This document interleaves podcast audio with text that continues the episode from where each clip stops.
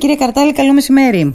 Καλό μεσημέρι και σε εσάς και σε όσους μας ακούνε. Πώς είστε, τι κάνετε; Δόξα Θεώ, περιμένουμε τελειώσει και αυτή η εβδομάδα για να φύγουμε λίγο. Α, λίγες μέρες διακοπές, ε; Ναι, ναι. ναι. Ε, περίμενα ότι θα μου λέγατε περιμένουμε τον καύσωνα και γιατί ήθελα να σας ρωτήσω να ξεκινήσω λίγο από αυτό και να σας ρωτήσω επειδή ήδη έχουν ξεκινήσει οι μετεωρολόγοι είναι αυτό ε, ε, σύμπτωμα ας πούμε αυτές οι, τα ακραία φαινόμενα είναι όλα τα ακραία φαινόμενα δείγματα ή συμπτώματα της κλιματικής αλλαγής; Ε, ανοίγω εδώ μια παρένθεση μόνο για να σας πω ότι στη Λίμνο, σύμφωνα με τις προβλέψεις που έχουμε δει μέχρι τώρα, το θερμόμετρο θα δείξει μέχρι και τους 41 βαθμούς Κελσίου, αν συμβεί εν τέλει αυτό, πράγμα που είναι, δεν είναι ε, φυσιολογικό ας πούμε για τη Λίμνο, δεν το απαντάμε συχνά. Κοιτάξτε, θα σας πω, η, η αλήθεια είναι ότι η κλιματική αλλαγή δημιουργεί μια μεγαλύτερη ένταση και συχνότητα των ακραίων καιρικών Αυτό είναι πλέον αποδεδειγμένο και δεν είναι κάτι με το οποίο αρχίζουν και συμβάζονται πρακτικά όλα τα κράτη και όλες οι αρχές. Ναι. Ο καύσωνας ο οποίος έρχεται τώρα είναι ένας από τους καύσωνες που που έχουμε συχνά τα καλοκαιρια απλως η διαφορά του όπως και για τον προηγούμενο καύσωνα πριν από περίπου 10 μέρες ήταν ότι έχουν μεγάλη διάρκεια. Ναι. Και έχουν και μεγαλύτερη ένταση. Άρα έχονται και, και πώς να το πω, κάπως κολλάνε πάνω στο σκεπτικό ότι έχουμε πιο μεγάλα και πιο έντονα και πιο συχνά καιρικά φαινόμενα όπως είναι οι καύσωνες. Ναι. Ε, ναι. όμως δεν είναι κάθε ακραίο καιρικό φαινόμενο κλιματική αλλαγή. Θέλει μια προσοχή γιατί πολλές φορές υπάρχει μια εντύπωση και στην κοινή γνώμη και στην ναι. διοίκηση ότι για τα πάντα ευθύνεται η κλιματική αλλαγή. Mm-hmm. ευθύνεται το μπάζωμα ενός ρέματος το οποίο υπάρχει στην επιφάνεια και σε μια έντονη βροχή πλημμυρίζει ένα τόπο. Mm-hmm. Ή μπορεί να ευθύνει το γεγονός ότι δεν έχουν γίνει μέτρα δεν έχουν ληφθεί μέτρα για να προστατευτεί μια δασική έκταση από την καύσιμη ήλι και έχει πολύ καύσιμη ήλι, άρα όταν προκύπτει η πυρκαγιά έχει πολύ μεγαλύτερη ένταση. Ναι. Θέλω να πω ότι έχουμε ζητήματα με την κλιματική αλλαγή. Mm-hmm. Γιατί Λίμνο θα το δούμε και εμείς με προσοχή πού θα φτάσει η δημοκρασία σε διάφορες περιοχές της χώρας και πότε ξυνέρει ένα αντίστοιχο γεγονός. Αλλά το βέβαιο είναι ότι θα πρέπει όλοι να είμαστε περισσότερο προετοιμασμένοι για περισσότερα και πιο συχνά και πιο έντονα ακραία καιρικά φαινόμενα ναι. και με μεγαλύτερη διάρκεια. Αυτό θα ήθελα να κρατήσετε. Ναι. Ε, αυτό βλέπουμε να συμβαίνει σε πολλές περιοχές του πλανήτη, βλέπουμε να συμβαίνει και στην Ελλάδα. Ναι. Ουσιαστικά αυτό που, που, που σηματοδοτεί την κλιματική αλλαγή ε, είναι ότι περιμένουμε τα ακραία φαινόμενα ε, να γίνουν ακόμα πιο ακραία. Ναι, μεγαλύτερη ένταση ακριβώς. Ναι. Μεγαλύτερη... Και, η ένταση, ναι. και η μεγαλύτερη ένταση και η μεγαλύτερη διάρκεια σημαίνει ότι είναι πιο ακραίο το φαινόμενο. Πιο ακραίο το φαινόμενο. Ένα ακραίο ναι. φαινόμενο συναρτάται με την ένταση του φαινομένου, με τη διάρκεια του και με τη συχνότητα που εμφανίζεται. Ναι. Άρα σωστά το είπατε. Ε, κύριε Καρταλή, θα σας παρακαλέσω μόνο επειδή η γραμμή δεν είναι και η καλύτερη δυνατή, όσο μπορείτε περισσότερο κοντά στο μικρόφωνο σας, στο τηλέφωνό σας, ναι, για, ναι. να, για να ε, σας ακούμε και με, με, να ακούμε αυτά που, που λέτε. Λοιπόν, ε, αυτό το ένα από τα δύο άρθρα τα οποία ε, ε, ε αποτελούν και προδημοσίευση εκτενέστερων μελετών από ό,τι διαβάζω εδώ από το δελτίο τύπου της α, διανέωσης, είναι σημαντικές οι παρεμβάσεις της διανέωσης. Έχουμε δει και έχουμε συζητήσει και άλλα θέματα όπως είναι ο λειτουργικός αναλφαβητισμός και με χαρά βλέπω ότι δεν είναι κάποια, κάποιες συζητήσεις, κάποια άρθρα, κάποιες έρευνες, μελέτες οι οποίες γίνονται και εν τέλει δεν ακουμπάνε κανέναν, δεν τις ακούει κανένας, αρχιοθετούνται και όλα καλά. Βλέπω ότι εσχάτως η πολιτεία παίρνει τα μηνύματα και εύχομαι το ίδιο να συμβεί και με την παρέμβασή σας στο θέμα της επιρροής της κλιματικής αλλαγής στον τουρισμό. Λοιπόν, ποιες μπορεί να είναι, κύριε Καρτάλη, οι επιπτώσεις της κλιματικής κρίσης στον τουρισμό της Ελλάδας; Ε, οι, οι επιπτώσεις συναντώνται με αυτό που ξεκινήσαμε. Όπω κύριε Καρτάλη, τώρα δεν σας ακούμε καθόλου. καθόλου. Καθίστε με στιγμή να μετακινηθώ. Ναι, ναι, ναι, ναι, ναι, ναι. Ίσως είναι καλύτερα τώρα. Τώρα είναι καλύτερα, τώρα είναι καλύτερα, ναι, ναι. Ωραία. Ε, έλεγα λοιπόν προηγουμένως ότι οι επιπτώσεις είναι κυρίως με τα ακραία καιρικά φαινόμενα. Δηλαδή χρειάζεται ένας νέος σχεδιασμός. Ναι. Περιμένουμε περισσότερες ψηλές θερμοκρασίες, άσχετα αν είναι κάψο νησιό. Αυτό σημαίνει ότι πρέπει κάθε περιοχή να έχει θωρακιστεί σε σχέση με την παραγωγή ηλεκτρικής ενέργειας που χρειάζεται για την ψήξη.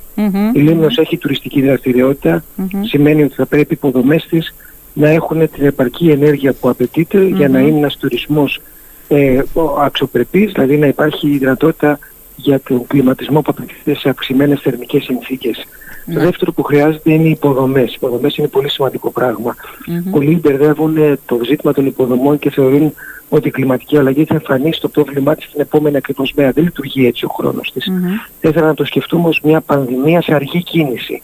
Δηλαδή τα αποτελέσματα έρχονται σταδιακά. Ναι. Όταν λοιπόν κοιτάς τις νέες σου υποδομές σε έναν τόπο, πρέπει να λάβεις υπόψη ότι σε 10 ή 15-20 χρόνια οι προβλέψεις που είναι αρκετά αξιόπιστες, θα έλεγα αξιόπιστες, λένε ότι θα υπάρχει μια αλλαγή στο τοπίο, θα έχει mm. διαβρωθεί ακτία ζώνη, θα υπάρχει περισσότερη αποξήρανση του εδάφους λόγω της λιγότερης βροχόπτωσης. Αυτό σηματοδοτεί μια νέα κατηγορία έργων. Ναι. Δηλαδή με άλλα λόγια πρέπει να εκπαιδευτεί και η διοίκηση να βλέπει μακριά στον χρόνο, μακριά από τους εκλογικούς κύκλους. Ναι. 15, 10, 20 χρόνια μακριά από σήμερα. Άλλωστε αν σκεφτείτε ένα λιμενικό έργο όταν φτιάχνετε, ποτέ δεν έχει ορίζοντα 2 ή 3 χρόνια, έχει ορίζοντα 30 ετίες ή 50 ναι. ετίας. Ναι. Άρα θα ήταν λάθος να σχεδιαστεί χωρίς να ληφθούν υπόψη οι εκτιμήσεις περί κλιματικής αλλαγής σε κάθε περιοχή της Ελλάδας και σε κάθε νησιωτική ενότητα ναι. και φυσικά και στη Λίμνο. Ναι. Το δεύτερο λοιπόν είναι αυτό. Το τρίτο που πρέπει να ληφθεί υπόψη σε σχέση με όλη τη συζήτηση που γίνεται είναι ότι αλλάζει και η καθημερινότητα. Δηλαδή όταν έχεις ένα όταν αν θα έχεις περισσότερα επεισόδια καύσωνα πρέπει να έχεις και καλύτερες υποδομές υγείας για να καλύψουν τον κόσμο. Mm-hmm. Για τη Λίμνο, για να είμαι ειλικρινής, δεν πιστεύω από τα στοιχεία που υπάρχουν αυτή τη στιγμή ότι θα έχει πολλαπλασιασμό καυσώνων. Mm-hmm. Για πολλούς λόγους δεν χρειάζεται να τους αναλύσω αυτή τη στιγμή. Mm-hmm. Αλλά μπορεί να, να γνωρίσει κάποια άλλη επίπτωση. Σίγουρα θα γνωρίσει τη γενικότερη επίπτωση της άνοδος της, ανώδου της θερμοκρασίας. Άρα σταδιακά αυτό μπορεί να δημιουργήσει κάποιες επιπτώσεις και στην αγροτική παραγωγή που έχει το νησί ή την αγροτική παραγωγή που έχουν άλλες περιοχές της Ελλάδος. Ναι. Με, με άλλα λόγια, έχουμε μια νέα παράμετρο, η οποία δεν είναι παράμετρος ασαφής, είναι πολύ δεδομένη ότι αλλάζουν συνθήκες οι οποίες επηρεάζουν τις συνθήκες ζωής και την ποιότητα ζωής, τον τουρισμό, αλλά και πολλές άλλες παραγωγικές διαδικασίες. Επηρεάζουν την ενέργεια σε ό,τι αφορά στην κατανάλωσή της και δημιουργούν μια σειρά από νέες απαιτήσεις. Ναι. Ε, τώρα που μιλήσατε για, τις, για, τις, για τα, τα συμπτώματα της κλιματικής αλλαγής, ε, ε, πραγματικά κρατάω αυτό που είπατε πριν από λίγο, θα είναι μια πανδημία, σαν μια πανδημία, ας το σκεφτούμε, σαν μια πανδημία σε αργή κίνηση. Δηλαδή τα αποτελέσματά της δεν θα τα βλέπουμε την επόμενη μέρα, δεν θα τα βλέπουμε τον επόμενο μήνα, αλλά θα πρέπει να κοιτάμε μακροπρόθεσμα. Ε, θυμήθηκα την κουβέντα που κάναμε με τον κύριο Ορφανίδη, α, ε, καθηγητής υδροβιολόγος νομίζω, στο, ε, πριν, από λίγο, πριν από λίγες μέρες με αφορμή τη Βλένα. Και θυμάμαι τότε ναι. ότι στον αέρα μου είχε πει ο κύριος Ορφανίδης ότι είναι η πρώτη, το πρώτο σύμπτωμα της κλιματικής αλλαγής στην, στη θάλασσα. Άρα λοιπόν τα συμπτώματα αυτού που ενδεχομένως ε, και αυτό βεβαίως, εάν συμβεί σε μεγαλύτερο βαθμό από ό,τι συνέβη αυτή τη φορά, εννοείται ότι θα δημιουργήσει πρόβλημα και στον τουρισμό, εννοείται ότι θα δημιουργήσει πρόβλημα στη ζωή στη θάλασσα και άρα εννοείται ότι θα δημιουργήσει αλυσιδωτά προβλήματα σε όσους ζουν από τον τουρισμό και τη θάλασσα. Είναι μια αλυσίδα που θέλει προσοχή. Τίποτα δεν είναι ανεξάρτητο μεταξύ τους. Ακόμα και αυτά που δεν είναι αμυγός επιστημονικές εκτιμήσεις όπως του κ. Φανίδη ή δικές μου ή άλλων συναδέλφων αλλά και άλλα πράγματα που αφορούν πολιτικές της Ευρωπαϊκής Ένωσης θα έχουν επίδραση στον τουρισμό. Τι θέλω να πω με αυτό; Ναι. Πρόσφατα θα γνωρίζετε ότι ανακοινώθηκε από την Ευρωπαϊκή Επιτροπή ναι. ένα πολύ νέο πρόγραμμα mm-hmm. για να μειωθούν οι εκπομπές των αερίων θερμοκηπίου που προκαλούν το πρόβλημα της κλιματικής αλλαγής κατά ναι. 55% το 2030. Ναι. Θα μπορούσατε να μου πείτε και να το μηδενίσουμε νομίζω το 2050. Ναι, το 2050, σωστά, πολύ ναι, σωστά. Ναι. Θα μπορούσε κάποιος μας ακούει τώρα να έλεγε ωραία, πολύ ωραία τα είπαν οι τι με απασχολεί εμένα εδώ στη Λίμνο. Mm-hmm. Η πραγματικότητα είναι ότι μέσα σε αυτά τα μέτρα που προτείνει η Ευρωπαϊκή Επιτροπή είναι η αλλαγή των καυσίμων στα αεροπλάνα, το κλείσιμο αεροδρομίων, μικρών αεροδρομίων, για να μην θεωρηθώ κινδυνολόγος, δεν πιστεύω θα κινδυνεύσουν τα αεροδρόμια των νησιών της Ελλάδος mm-hmm. για πολλούς λόγους ναι, ναι, άλλους, ναι. διασποράς νησιών mm-hmm, και mm-hmm. πολυνησιωτικότητας. Θα κλείσουν όμως κάποια αεροδρόμια, αλλά ακόμα και αυτά που δεν θα κλείσουν θα πρέπει να προσφέρουμε με τις σημερινές υποδομές πράσινα κάψιμα στα αεροπλάνα διαφορετικά οι αεροπορικές πτήσεις θα κοστίζουν περισσότερο. Σκέφτεται mm. λοιπόν ένα επισκέπτη που θέλει να στείλει αεροπορικός θα το διαλέξει το νησί αν δεν έχει τις κατάλληλες υποδομές ώστε να μην χρεώνεται παραπάνω κόστος η πτήση. Θέλω να πω ότι είναι μια λυσίδα πραγμάτων που συναντιόνται με έναν οικονομικό και αν θέλετε και ενεργειακό μετασχηματισμό που εξελίσσεται αυτή τη στιγμή στην Ευρωπαϊκή Ένωση. Ναι. Δηλαδή αφορά την καθημερινότητα, αφορά το κράτος μας το ίδιο, αφορά τις περιοχές της Ελλάδος και αφορά και τις παραγωγικές διαδικασίες, μια εκ των οποίων είναι και ο τουρισμός όπως πολύ σωστά είπατε προηγουμένως. Ναι, ναι, ναι. Θα έλεγα λοιπόν ότι είναι ένα ζήτημα που δεν πρέπει να μείνει στο περιθώριο. Ε, κάθε αρχή, κεντρική, το κράτος, περιφερειακή και τοπική δημοτική πρέπει να το λάβει πολύ σοβαρά υπόψη του, κυρίως να αναγνωρίσει τους κινδύνους που διαμορφώνονται, να δει αν απαιτούνται άμεσα μέτρα, δεν είναι απαιτητά σε όλα τα μέρη της Ελλάδος μέτρα, σίγουρα όμως είναι απαιτητά αγαπητή κυρία Βασιλιάδου, μεσοπρόθεσμα και μακροπρόθεσμα μέτρα. Ναι. Σε αυτό δεν έχω καμία αμφιβολία ναι. και το δίνω αν θέλετε ως μια συμβουλή σε όποιους μας ακούν να σκεφτούν παραγωγικά τις επόμενες δύο δεκαετίες mm. ώστε να μην γίνουν υποδομές που δεν θα αντέξουν ή να μην χαθούν υποδομές αν δεν προσαρμοστούν. Ναι. Ε, έχετε απόλυτο δίκιο και γι' αυτό το λόγο ήθελα να κάνουμε και την κουβέντα για να χτυπήσουμε λίγο μερικά καμπανάκια γιατί νιώθω, αισθάνομαι ότι ε, από πολλούς, ακόμη και από φορείς, όχι μόνο από τον κόσμο, ε, ε, υπάρχει εξής συμπεριφορά σαν να θέλουμε να πετάξουμε λίγο το, το μπαλάκι λίγο παραπίσω. Δηλαδή, άστο, δεν είναι κάτι που μας αφορά, δεν είναι κάτι που θα το κουβεντιάσουμε τώρα. Ε, μα τώρα δεν χρειάζεται η Γκρέτα για να μιλήσει, να φωνάξει, για να μας θυμίσει την κλιματική αλλαγή. Τώρα τα συμπτώματα της κλιματικής αλλαγής είναι καθημερινά δίπλα μας. Ναι, φαίνονται ε... όλο και περισσότερο και φαίνονται και σε άλλες περιοχές και, και της Ευρώπης. Ξύπνησε και στη Βόρεια Αμερική με τον πολύ έντονο κάψονα που της συνέβη. Στη Γερμανία αποτυπώνουν ε, το, το πρόβλημα που έχει δημιουργηθεί και το γεγονός ότι μπορεί να χτυπήσει σε όλες τις περιοχές του πλανήτη. Γι' αυτό και το λέμε παγκόσμιο πρόβλημα. Ανεξάρτητα αν η Ελλάδα έχει πολύ, μικρή, πολύ μικρή ναι. συμβολή στο πρόβλημα που έχει διαμορφωθεί στον πλανήτη, δέχεται τις επιπτώσεις από όλες τις άλλες μεγάλες χώρες που παράγουν τεράστιες ποσότητες αερίων θερμοκηπίου και τροποποιούν την ισορροπία του κλίματος. Ναι, ναι. Άρα, άρα χρειάζεται γρήγορση, θα έλεγα χρειάζεται μια προληπτική Σίγουρα χρειάζεται να ενσωματωθεί αυτή η παράμετρος στον ολοδομικό, ενεργειακό, χωροταξικό, παραγωγικό σχεδιασμό μιας περιοχής, mm-hmm. με ψυχραιμία, με, με συμφιλίωση με τον χρόνο, ανεξάρτητα ο χρόνος όπως είπατε σωστά πριν φαίνεται ότι κυλάει αργά στο συγκεκριμένο θέμα, είναι όμως οι επιπτώσεις πολύ πιο αυστηρές από αυτές που θα συμβούν από ένα απλό μετεωρολογικό φαινόμενο. Ναι, ναι. Ε, ε, επειδή έχω διαβάσει το άρθρο σας, αλλιώς νομίζω ότι πραγματικά δεν θα σκεφτόμουν να την κάνω αυτή την ερώτηση. Νομίζω ότι δεν πάει εύκολα το μυαλό ενός ανθρώπου όταν, μιλά, όταν ακούει για την κλιματική αλλαγή ή διαβάζει για την κλιματική αλλαγή.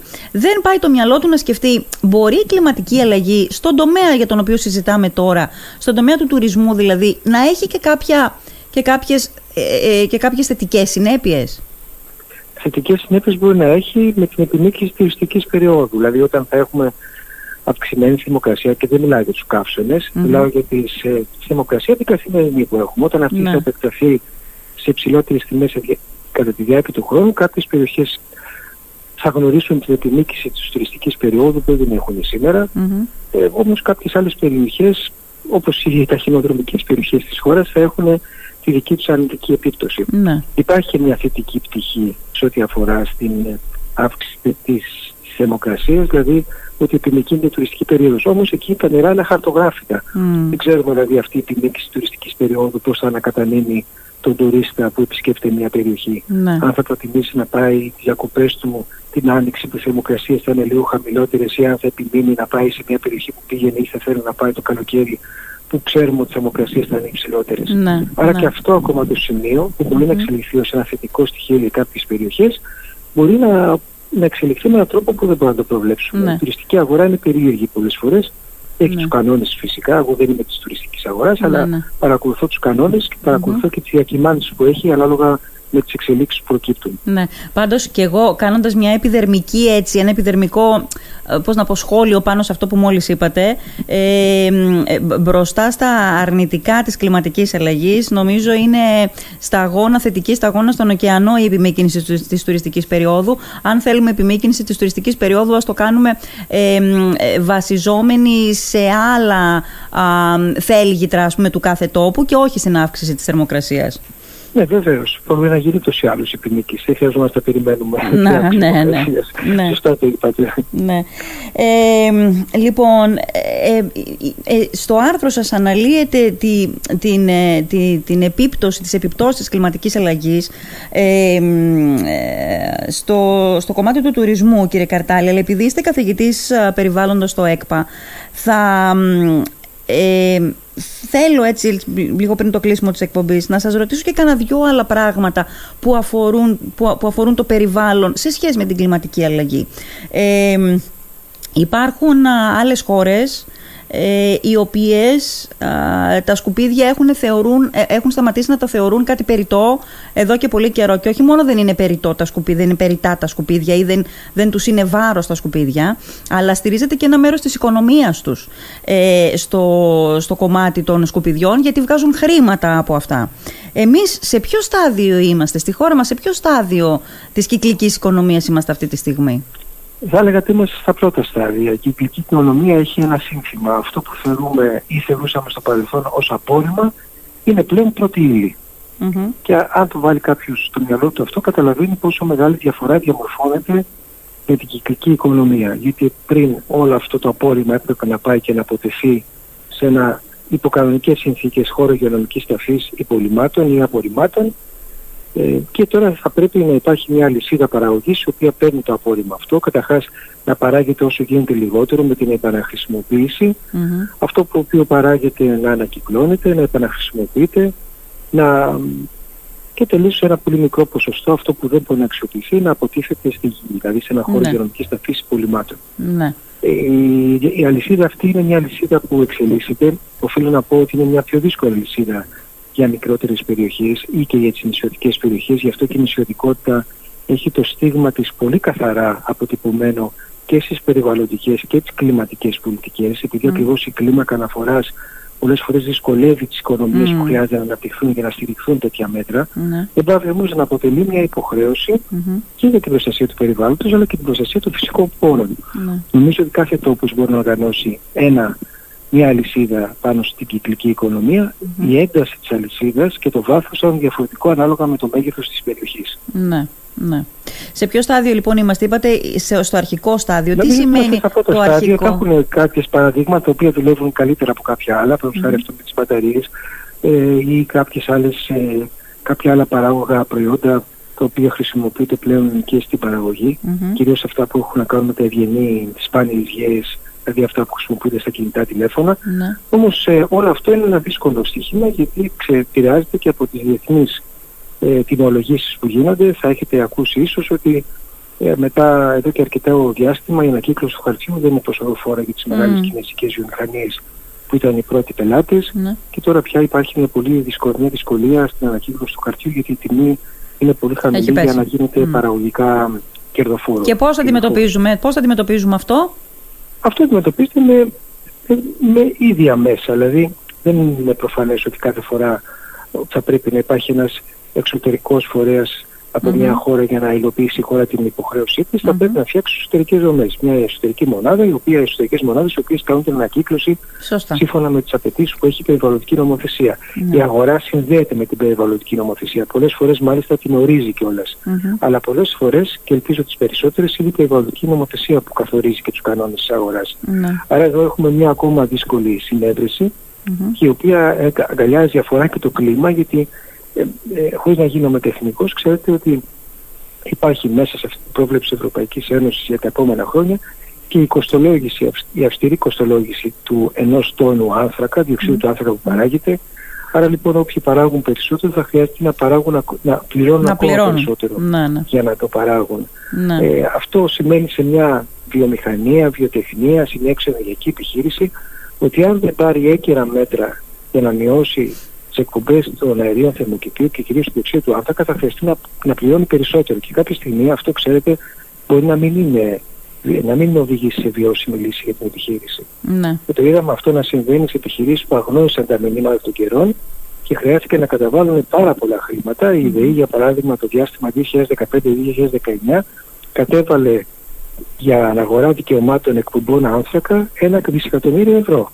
Mm-hmm. Επειδή ακριβώς βασιζόταν στο λιγνίτη, ο ναι. οποίος είναι εξαιρετικά ρηπογόνος mm-hmm. σε ό,τι αφορά στην παραγωγή άνθρακα και χρειαζόταν να αγοράζει δικαιώματα εκπομπών mm-hmm. και κόστησε αυτό ένα δισεκατομμύριο ευρώ. Είναι τεράστιο το ποσό. Ναι. Βεβαίως ξεπερνά κατά πολύ την κλίμακα των υποδομών πολλών νησιών και της mm αλλά πάντα μπορεί να βρούμε περιπτώσεις όπου θα χρειαστεί να γίνουν τέτοιου είδους προσαρμογές. Θέλω να πω ότι εκεί είναι πολύ ενδιαφέρον που το βάζετε, ότι έχουμε ένα πολύ μεγάλο ζήτημα μπροστά μας που δεν είναι αμυγός περιβαλλοντικό. Εγώ αυτό θέλω να πω σε όσους μας ακούνε. Mm. Αγκαλιάζει και αφορά την οικονομική, ενεργειακή και κοινωνική ανάπτυξη κάθε Σωστά. Έχετε δίκιο. Και τώρα από αυτό που είπατε μόλις, παίρνω λαβή για να, να, να πω το εξής. Ε, ε, Όντως, μιλάμε τώρα για όλο αυτό το ευρωπαϊκό πρόγραμμα μείωσης ε, του διοξιδίου του άνθρακα.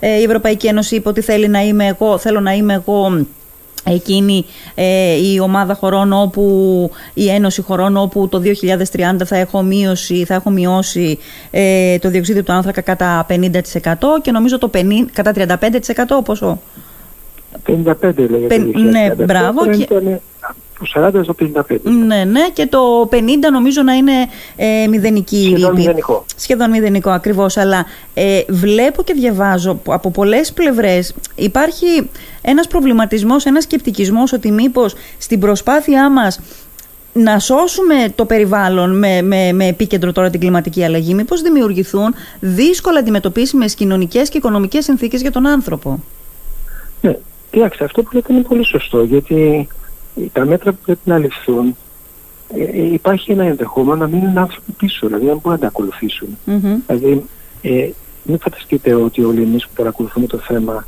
είμαστε 100% σίγουροι ότι τα μέτρα που εξήγηλε η Ευρωπαϊκή Επιτροπή είναι και βιώσιμα και εφαρμόσιμα. Όταν δηλαδή λέει ότι μέχρι το 2035 θα πρέπει να, τα αυτοκίνητα όλα να μην λειτουργούν με πετρέλαιο ή βενζίνη. Ναι. Ε, υπάρχει ένα πρακτικό ερώτημα. Ε, εντάξει, βεβαίως είναι 14 χρόνια από σήμερα.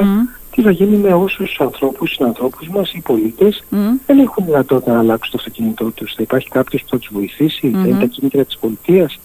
Αυτό θα δημιουργήσει πρόβλημα σε έναν επαγγελματία που δεν μπορεί να αλλάξει το όχημά του. Θα μπορούσε να δημιουργήσει πρόβλημα σε μια οικογένεια που δεν θα μπορεί να χρησιμοποιήσει το όχημά της mm-hmm. στην περιοχή που ζει ή που επειδή ακριβώς η περιοχή της δεν απέκτησε ε, καθαρή ενέργεια ε, θα χρειάζεται να πληρώνει περισσότερο γιατί θεωρητικά ρηπαίνει περισσότερο. Ναι. Ε, ναι. Θέλει μια πολύ μεγάλη προσοχή αυτή η υπόθεση, όπως θέλει και πολύ μεγάλη προσοχή τι θα γίνει με τις περιοχές που αρχίζουν και πλήττονται παραπάνω από την κλιματική αλλαγή η Κοζάνκη, το Λεμαίδα και η Μεγαλόπολη δεν επλήγησαν την κλιματική αλλαγή. Επλήγησαν mm. από το γεγονός ότι χρησιμοποιούσαν μόνο λιγνίτη για την παραγωγή, για την ναι, οικονομική. Συγγνώμη, ήταν προσαρμοσμένες πάνω στην παραγωγή mm-hmm. ρεύματος από λιγνίτη και έτσι τώρα που ο λιγνίτης πλέον καταργείται, ε, χάνουν ένα πολύ μεγάλο mm. της παραγωγικής διαδικασίας. Αυτό όμως είναι και ένα μήνυμα και σε αυτό που είπατε, ότι και οι περιοχές που επηρεάζονται και είναι, αν θέλετε, μονοθεματικές, μονοκαλλιέργειες τουρισμού, mm-hmm. θα πρέπει να προσέξουμε πολύ περισσότερο. Mm-hmm. Γιατί αν η επίπτωση κλιματικής αλλαγής τους δημιουργήσει προβλήματα στην τουριστική τους λειτουργία mm-hmm. και είναι η μονοκαλλιέργεια, δηλαδή εξαρτώνται κυρίως από τον τουρισμό, τότε θα είναι πολύ δύσκολο να αναπτύξουν εκείνη τη στιγμή νέες οικονομικές δραστηριότητες. Και για να μην αναφερθώ στα νησιά του Αιγαίου, ας πάρω ένα παράδειγμα λίγο πιο μακρινά, η Κέρκυρα το 80% της, του πλούτου της προδιέχεται του τουρισμού. Ναι. Αν λοιπόν έχει μια επίπτωση κλιματική, ναι. ο τουρισμός της θα είναι και περισσότερο ευάλωτη. Μπαίνει λοιπόν το θέμα του πόσο ευάλωτη είναι μια περιοχή ναι. και πόσο τροτή είναι σε κάποια αλλαγή που θα συμβεί. Ναι. Γι' αυτό και είπαμε προηγουμένως ότι πρόκειται για ένα ζήτημα που ξεπερνά μια απλή κλιματική ή περιβαλλοντική αλλαγή, αλλά συναντιέται και με την κοινωνία, ναι. αυτούς που προχωράνε μαζί με τα μέτρα και αυτούς που θα μείνουν πιο πίσω και δεν πρέπει να μείνουν πιο πίσω, αλλά και με την οικονομία και την ενέργεια. Ναι. Το, το πόσο επιβλαβές είναι να έχεις να στηρίζεσαι μονοκυταρικά, όπως είπατε και εσείς, σε κάποιους τομείς της οικονομίας, ε, το είδαμε και στην περίπτωση της υγειονομικής κρίσης, έτσι, γιατί η υγειονομική κρίση χτυπάει κατά... της υγειονομικής κρίσης η οποία ναι, ναι, χτύπησε την Ελλάδα ακριβώς ε, περισσότερο γιατί ε, εμείς στηριζόμαστε πάρα πολύ στον τουρισμό.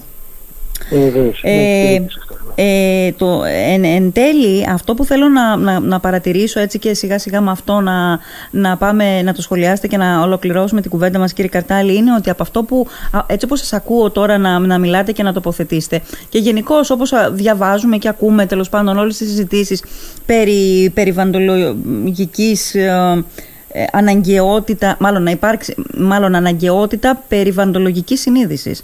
Και όπως διαπιστώνουμε από αυτά που είπαμε μόλις εμείς τώρα σε αυτή μας την κουβέντα ότι όλα θα αλλάξουν γύρω μας, στο κοινωνικό τοπίο, στο οικονομικό τοπίο, συναισθάνομαι και αντιλαμβάνομαι ότι θα πρέπει όλο αυτό και η περιβαλλοντολογική συνείδηση να αναπτυχθεί κάπως και στο σχολείο, να περάσει ε, ε ως ε, δίδαγμα, ως μάθημα, όχι ως μάθημα σε ένα βιβλίο, στα στενά όρια ενός βιβλίου, αλλά κάπως πρέπει να περάσει και στη νέα γενιά.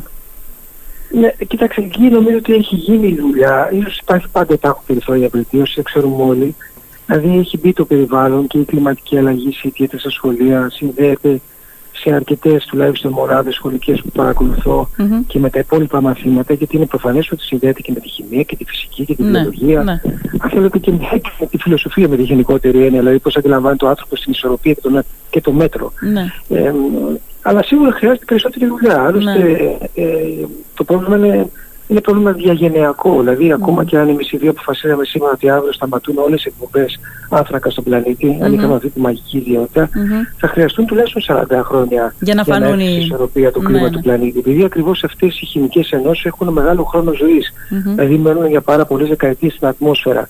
Άρα, ε, ακόμα και σε αυτή τη μαγική λύση και η επόμενη γενιά θα αντιμετωπίσει το πρόβλημα. Φανταστείτε ναι. που δεν υπάρχει αυτή η μαγική λύση, ναι, ναι, αλλά αντιθέτως διαβάζουμε και ξέρουμε ότι γίνεται μια μάχη για να πιστούν συγκεκριμένες χώρες για να μειώσουν τις εκπομπές τους και αυτή η μάχη δεν είναι ακόμα επιτυχής. Άλλωστε, ναι. χτες που ανακοινώθηκαν τα αποτελέσματα στην Νάπολη τη συνεδρία των Υπουργών mm-hmm. Περιβάλλοντος των 20 ε, πλουσιότερων χωρών, διαπιστώθηκε ότι συμφωνήσανε σε όλα τα σημεία εκτός από το πόσο θα προσπαθήσουν να συγκρατηθεί η αύξηση θερμοκρασίας. Mm. Γιατί αυτό αυτομάτως μεταφράζεται πόσο ικανοποιητικά θα φροντίσουν να μειώσουν τις εκπομπές τους. Δηλαδή ναι. πόσο θα και φύγουν από τα υπογόνα καύσιμα και θα πάνε στην καθαρή ενέργεια. Ναι, ναι. Μάλιστα. Ε, από 1η Πρώτου του 23 αλλάζει κάτι στη ζωή μας κύριε Καρτάλη; Πρώτη, πρώτη του 23. Του 23, ναι. Νομίζω ότι, αναφέρομαι μάλλον στο εξής ότι θα, θα μπει ένας φόρος, ένα τέλος πάνω στα πλαστικά παραδείγματος χάρη ναι, ή στα γυάλινα, στις γυάλινες συσκευασίες. Ναι, όπως τα λέτε. Στα πλαστικά θα υπάρχει ένα τέλος και επίσης θα βάλει και ένα τέλος η Ευρωπαϊκή Ένωση στις αγωγές προϊόντων από άλλες χώρες που δεν τηρούν τις νομοθεσίες ή τις τεχνικές για την προστασία του κλίματος. Ε, το οποίο και αυτό είναι αχαρτογράφητα νερά, ξέρετε, γιατί μπορεί από τη μία μεριά να μοιάζει προνομιούχο για την προστασία του κλίματος ή για τις επιχειρήσεις τις ευρωπαϊκές και τις ελληνικές που τηρούν τις προδιαγραφές, αλλά κατά την προσωπική μου άποψη θα οδηγήσει σίγουρα σε, μια, σε έναν αντιδρασμό από τις άλλες χώρες, τις τρίτες προς τα ευρωπαϊκά προϊόντα. Θα μπούμε λοιπόν στον πόλεμο δασμών που έχει αναπτύξει που έχουν ήδη αναπτύξει μεταξύ τους οι ΗΠΑ και η Κίνα. Η μία χώρα βάζει δασμούς mm. σε εξαγωγές στις άλλες χώρες την ίδια. Ναι. Και τώρα ε, μπαίνει και αυτό στη συζήτηση. Αλλάζουν πολλά τα πράγματα για τα πλαστικά. Θεωρώ ότι είναι πολύ σωστό το μέτρο γιατί όλοι γνωρίζουν, η επιστήμη το λέει με τον πιο καθαρό τρόπο ότι τα πλαστικά καταστρέφουν πάρα πολλά στοιχεία. Να πούμε λίγο όμως τι θα γίνει σε περίπτωση που δεν το ξέρουν ε, κάποιοι από τους ακροατές που μας ακούνε, τι θα γίνει από 1η Πρώτου του 23. Υπάρχει ένας, ένα τέλος το οποίο θα αφορά τη χρήση των πλαστικών και το οποίο θα επιβάλλεται ε, στα προϊόντα τα οποία παραμένουν πάνω στο πλαστικό, δηλαδή θα υπάρχει μια μεταφορά και του κόστους και στον καταναλωτή, αν οι ίδιες επιχειρήσεις δεν το δρομολογήσουν, αλλά στη συνέχεια σε κάποια προχωρημένη έκθεση θα οδηγεί και σε χρέωση και των επιχειρήσεων σε ό,τι αφορά στη χρήση των πλαστικών που κάνει και αποθέτει σε έναν ναι. χώρο υγειονομικής ταφής. Ναι. Άρα λοιπόν μπαίνει και αυτό το δίπτυχο στη ζωή μας, υπήρχε και στο παρελθόν σε κάποιες περιπτώσεις, μπαίνει και αυτό το δίπτυχο στη ζωή μας ότι όταν τελικά επιλέγεις να χρησιμοποιείς κάτι που παραδειγμένα είναι λιπογόνο και mm. καταστροφικό για το περιβάλλον, θα πρέπει να λαμβάνεις και την ευθύνη. Και την ευθύνη. Της, ε, ή να το πληρώσεις και πιο ακριβά. Γιατί στην προκειμένη περίπτωση ναι, αυξάνεται το κόστος της συσκευασίας. Αλλά το τέλος θα το παίρνεις πίσω κάποια στιγμή; Όχι, δεν θα το παίρνεις πίσω. Δεν θα το πέ... Δηλαδή, όταν θα γυρνάς τις συσκευασίες για να πάνε σε ανακύκλωση, δεν θα σου επιστρέφεται το τέλος; Άλλο αυτό. Αυτό που είπα είναι άλλο. Είναι αυτό που, που είναι το καλό της υποθέσεως. Εγώ mm. εννοούσα αν κάποιος συνεχίσει και ε, χρησιμοποιεί mm-hmm, πλαστικά τα οποία απλώς μετά τα αναποθέτει. Δεν, κάνει, δεν μπαίνει στη διαδικασία την αλυσίδα ναι. επιστροφής και επαναχρησιμοποίησης ναι, ναι. που μπορεί να υπάρχει. Mm-hmm. Ε, υπάρχουν δύο κατηγορίες, το θετικό και το αρνητικό. Κάπως ναι. έτσι ας τα πούμε. Ναι. Αλλά αυτό που ήθελα να επιμείνω κάποια στιγμή ναι. τώρα που το είπατε και εσείς προηγουμένως είναι ότι αν έβγαλε ένα θετικό η πανδημία mm. ήταν η, η εμπιστοσύνη στην επιστημονική γνώση, mm. στην επιστήμη. Mm. Η επιστήμη πήρε τα πάνω της. Ναι. Οι άνθρωποι που ασχολήθηκαν με τον κορονοϊό, οι επιστήμονες δείξανε ότι μπορούν να συμβουλεύσουν την πολιτεία, ότι η πολιτεία μπορεί να τους ακούσει με αξιοπιστία, ότι οι πολίτες μπορούν να τους ακούσουν με αξιοπιστία. ε, τουλάχιστον οι περισσότεροι πολίτες και όχι αυτοί που αρνούνται ναι. συστηματικά την επιστημη Ε, άρα λοιπόν και εδώ έχουμε μια περίοδο που πρέπει να εμπιστευτεί ο πολίτης οι παραγωγικές τάξεις, ο τουριστικός τομέας, μια και ξεκινήσαμε από και οι κυβερνήσεις, οι περιφέρειες, οι δήμοι, την επιστήμη. Ναι. Η επιστήμη λέει πράγματα τα οποία προκύπτουν, επιβεβαιώνονται, εκτιμά αλλαγές που θα έχουν στο μέλλον οι οποίες θα είναι πιο επώδυνες αν δεν ληφθούν μέτρα Έτσι δεν είναι δεδομένο ότι θα συμβούν όλα τα κακά του κόσμου Ναι, γιατί ο ναι. πλανήτης προσπαθεί να αντιδράσει τουλάχιστον ένα μέρος του Ναι. ενώ οι- οι- τα κρατη αλλά έχει σημασία να ακούμε την επιστήμη. Εγώ το λέω αυτό και ως καθηγητής προφανώς, αλλά γιατί βλέπω ότι το όφελος όταν η επιστημονική γνώση διαχέεται και είναι μια αξιόπιστη επιστημονική γνώση χωρίς κραυγές και χωρίς κινδυνολογίες. Ναι. Και η κεντρική πολιτεία ε, πρέπει κυρίως να ακούει τους, ε, τις, ε, τους επιστήμονες ε, και να αφουγκράζεται τα μηνύματα των, επισ- των επιστημόνων γιατί για πολλά χρόνια νομίζω ότι ε, ε, τουλάχιστον εγώ αυτή την, την αίσθηση έχω το γεγονός δηλαδή ότι οι, οι επιστήμονες φώναζαν, οι επιστήμονες α, ε, χτύπαγαν καμπανάκια αλλά η πολιτεία δεν άκουγε, δεν μετέφραζε ή δεν, ε, μ, ε, δεν απορροφούσε στις αποφάσεις της, δεν περνούσε στις αποφάσεις της και στις νομοθεσίες της αυτά που έλεγε η επιστήμη. Και τέλος ε, θέλω να πω και να το κλείσουμε εδώ ότι πραγματικά έχω τη συνέ- την, έννοια, ο- την, την, την αίσθηση ότι θα πρέπει η περιβαλλοντολογική συνείδηση να τονωθεί ακόμη περισσότερο. Και ε, επιμένω ότι στα σχολεία θα πρέπει κάπως αλλιώς και πιο διευρυμένα να δούμε το θέμα της, α, περιβαλλοντολογι... τη- της κλιματικής αλλαγής. Όχι ως φαινόμενο ε, κλιματικής αλλαγής, τι θα γίνει, τι μπορεί να γίνει, ποιες είναι οι επιπτώσεις, ποια είναι τα προβλήματα που θα, λυ- που θα δημιουργήσει. Αλλά κυρίως το ότι η επόμενη γενιά και η μεθεπόμενη γενιά, αλλά τώρα ας πάμε για τη γενιά που, βρίσκονται, που βρίσκεται στα σχολεία, στα θρανία, θα πρέπει να ζήσει, θα ζήσει, θα αναγκαστεί να ζήσει σε ένα περιβάλλον που θα έχει πολλές διαφορές με αυτό που ζούμε εμείς συμφωνώ τώρα. βέβαια. Και σε αυτό Συμφωνώ δεν μαζί ξέρω σας. αν Και η νέα γενιά είναι πρέπει- προετοιμασμένη. Αυτό που περιγράφεται είναι μια περιγραφή ενός ευρύτερου προγράμματος που επιτρέπει την κλιματική αλλαγή να συνδεθεί με την κοινωνία, με την οικονομία και με την ενέργεια. Και Ναι. τον τρόπο με τον οποίο παράγεται, υπάρχει παραγωγή, τον τρόπο με τον οποίο στέκονται περιοχές, Μμμ. η ύπεθρος η ελληνική, τα νησιά, δεν είναι μια απλή περιγραφή ότι θα ανέβει η θερμοκρασία 2 βαθμούς Κελσίου και θα Ναι. μειωθεί η βροχόπτωση 1 ε, 10%. Μμμ. Αυτή είναι μια χρήσιμη πληροφορία, αλλά στο τέλος διαδρομής δεν προκύπτει τίποτα. Ξέρετε, εγώ στους Μμ. φοιτητές μου, όταν κάνουμε τα αντίστοιχα μαθήματα, Μμ. τους, ε, γιατί πάντα ο φοιτητής έχει την, την α- αγαπά, τουλάχιστον στις δικές μου ειδικότητες, αγαπούν τους αριθμούς. Και ε, μου λένε, τους λέω, ωραία, βρήκατε πολύ σωστά ότι θα ανεβεί η συγκέντρωση του όζοντος ή του διοξιδίου του αζότου στη ρήπανση Ναι. της Αθήνας Ναι. και θα είναι 50, βαθμού, 50 Ναι. γραμμάρια ένα κυβικό μέτρο. Ναι. Αν δείτε το δήμαρχο Αθηναίων μπροστά Ναι. σας, δεν του πείτε. Μμ. 50 γραμμάρια, αν του πείτε 50 γραμμάρια θα σας κοιτάξει, θα πει μπράβο παιδί μου, Ναι. πες μου τώρα αυτό είναι υψηλό, είναι Είναι χαμηλό, χαμηλό. να προσευχηθώ, να Πώς κλάψω, μεταφράζεται. να δει, Τι Μμ. μέτρα να πάρω. Μμ. Άρα χρειάζεται ένας άλλος τρόπος εκπαίδευσης. Συμφωνώ απόλυτα μαζί Ναι, σας. ναι. Η εκπαίδευση δεν μπορεί να είναι γραμμική. Μμ. Δεν πρέπει να έχει γωνίες. Ναι. Και οι γωνίες είναι να συναντιέται με πραγματικά προβλήματα, να αναπτύσσει δεξιότητες και συνθετική σκέψη στον μαθητή, Μμμ. γιατί από τη συνθετική σκέψη θα προκύψουν και λύσεις. Ναι. Οι ακροατές μας είναι ενημερωμένοι, κύριε Καρτάλη. Εδώ ένας φίλος ακροατής μου στέλνει ένα μήνυμα για το Ντουμπάι, το οποίο δημιούργησε, λέει, τεχνητή βροχή για να αντιμετωπίσει τον καύσωνα των 50 βαθμών Κελσίου. Ναι. Το, αυτή ήταν, ήταν ίσως ένα από τα πιο θετικά πράγματα που έχει το, το κάνει το Ντουμπάι, στο μόνο Μμμ. θετικό. Αυτό Μμ. το κάνουν και στο Ισραήλ. Μμμ. ε, ξεκαράζοντας τα νέφη ε, τον αέρα με, με μια χημική ένωση που μπορεί να προκαλέσει συμπίκνωση. Ναι. Ε, όμως το Ντουμπάι από την ίδια μεριά έχει κάτι τεράστιες κατασκευές, οι οποίες όλες είναι κλιματιζόμενες, με τεχνητή πόλη στη μέση, Μμ. εκεί που δεν θα έπρεπε να υπάρχει πόλη, από βλάς κατανάλωσης ενέργειας. Και τώρα μάλιστα διάβασα ότι έφυξε και την πιο βαθιά πισίνα, ενώ ταυτόχρονα ανταγωνίζονται όλοι οι επιχειρηματικοί ομιλικοί, ποιος θα φτιάξει τον υψηλότερο πύργο Ναι, ναι. για να Ναι. μπει στο βιβλίο των Guinness. Ναι. Μια πόλη η οποία μπορεί να έχει να αποτελεί ένα τέλερ για να τη δούμε, αλλά σίγουρα δεν ταιριάζει καθόλου, θα έλεγα επουδενή, με τις νέες απαιτήσεις που έχει η περιβαλλοντική και η κλιματική, Εποχή. ας το πούμε έτσι, νομοθεσία, πρακτική Ναι, καθημερινότητα για το πώς πρέπει- πρέπει να λειτουργεί μια πόλη. Ναι. Δηλαδή ε, δημιούργησε ε, αυτή την προϋπόθεση, ε, μ, ε, δη- δημιούργησε τεχνητή βροχή για να αντιμετωπίσει τον καύσωνα των 50 βαθμών Κελσίου, αλλά οποίο συμβάλλει. προηγούμενα, όλο το, προ- όλα τα προηγούμενα χρόνια, δεκαετίες ας πούμε, κάνει ό,τι μπορεί για να ενισχύσει το Ναι, φαινόμενο ναι. της κλιματικής αλλαγής και τα αποτελέσματά της. ε, καταφέρνει πλέον και προσαρμόζεται γιατί έχει αρκετά χρήματα στο πρόβλημα που η ίδια δημιουργεί. Που η ίδια δημιουργεί. Που η ίδια Μάλιστα. συντηρεί. Ναι, και, ναι. και η ίδια η πόλη συντηρεί. Μαζί ναι. με άλλες πόλεις βεβαίως, όχι μόνο της. Ναι, ναι.